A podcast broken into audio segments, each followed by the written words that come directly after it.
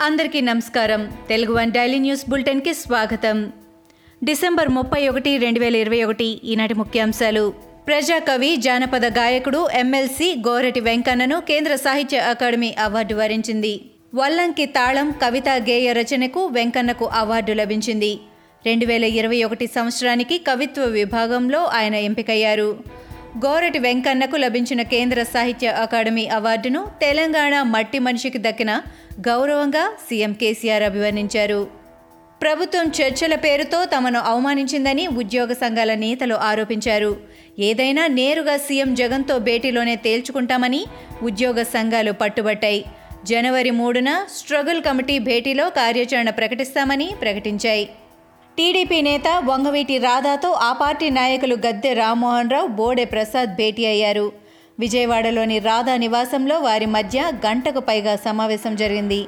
భద్రతపై తగు జాగ్రత్తలు తీసుకోవాలని రాధాకి టీడీపీ నేతలు సూచించారు. మరోవైపు వంగవీటి రాధా ఆఫీస్ దగ్గర మూడు రోజులుగా స్కూటీ పార్క్ చేసి ఉండటం కలకలం రేపింది. ఏపీలో ఏ సమయంలోనైనా ఎన్నికలు రావచ్చని టీడీపీ ఎంపీ రామ్మోహన్ నాయుడు సంచలన వ్యాఖ్యలు చేశారు.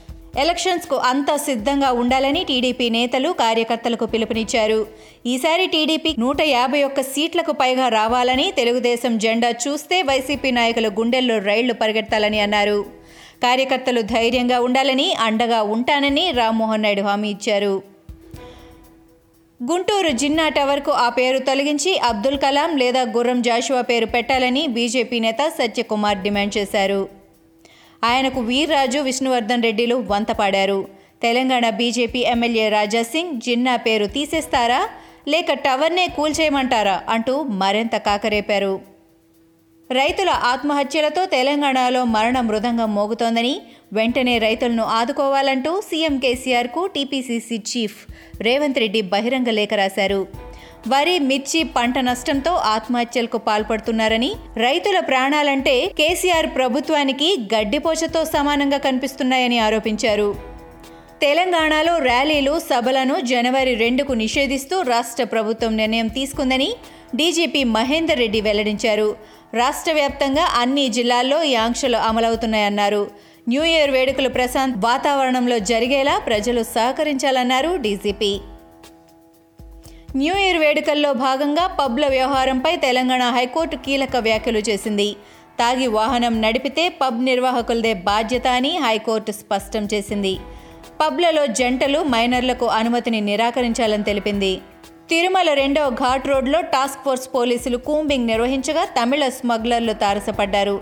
టాస్క్ ఫోర్స్ బృందాన్ని చూసి ఎర్రచందనం దొంగలను వదిలేసి పారిపోయారు.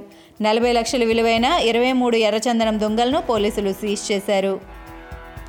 మూడు టెస్టుల సిరీస్లో భాగంగా దక్షిణాఫ్రికాతో జరిగిన తొలి టెస్టులో భారత జట్టు నూట పదమూడు పరుగుల తేడాతో విజయం సాధించింది.